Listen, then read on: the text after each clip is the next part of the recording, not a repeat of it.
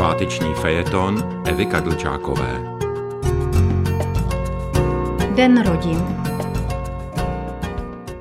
Na 15. květen připadá v našem kalendáři takzvaný významný den, Den rodin.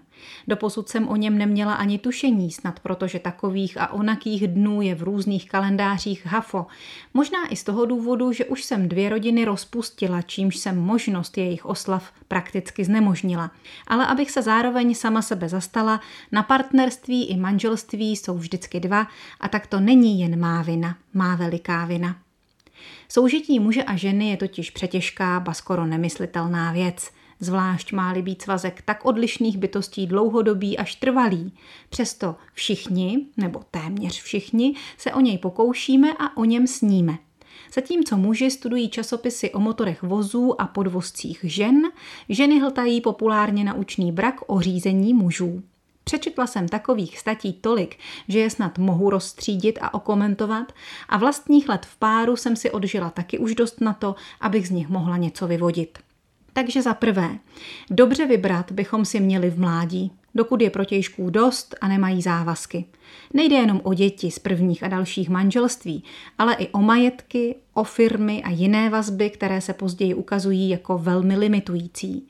Mladé maso je také stvárné masy a tak se dva lidé, základ budoucí rodiny, jsou ještě v mládí schopni a ochotni jeden druhému přizpůsobit. Starého psa novým kouskům hold nenaučíš.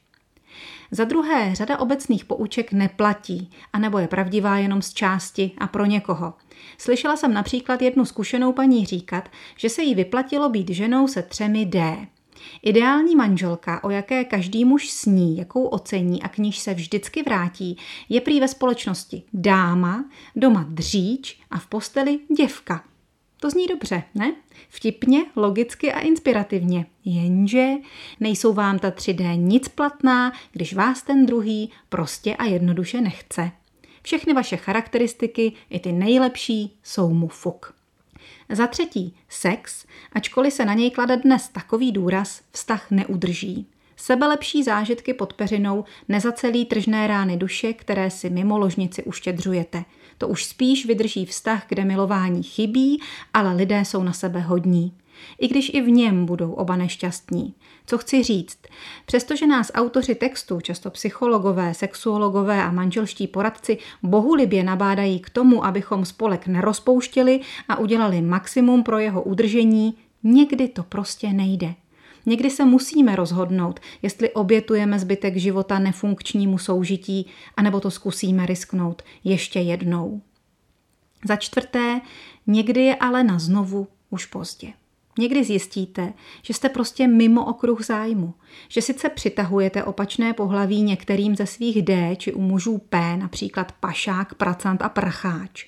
Vázat, že se už na vás ale nikdo nechce, což je tedy přesmutné, zvlášť umíte-li už konečně všechno to, co se od vás tradičně očekává, tedy vařit, pečovat o domácnost a rozdávat lásku, případně stavět domy, obdělávat půdu a plodit děti. Může se stát, že to zůstane ležet ladem.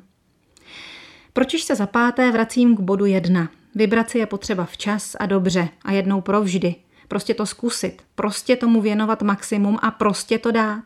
Jsou lidé, kteří to dokázali.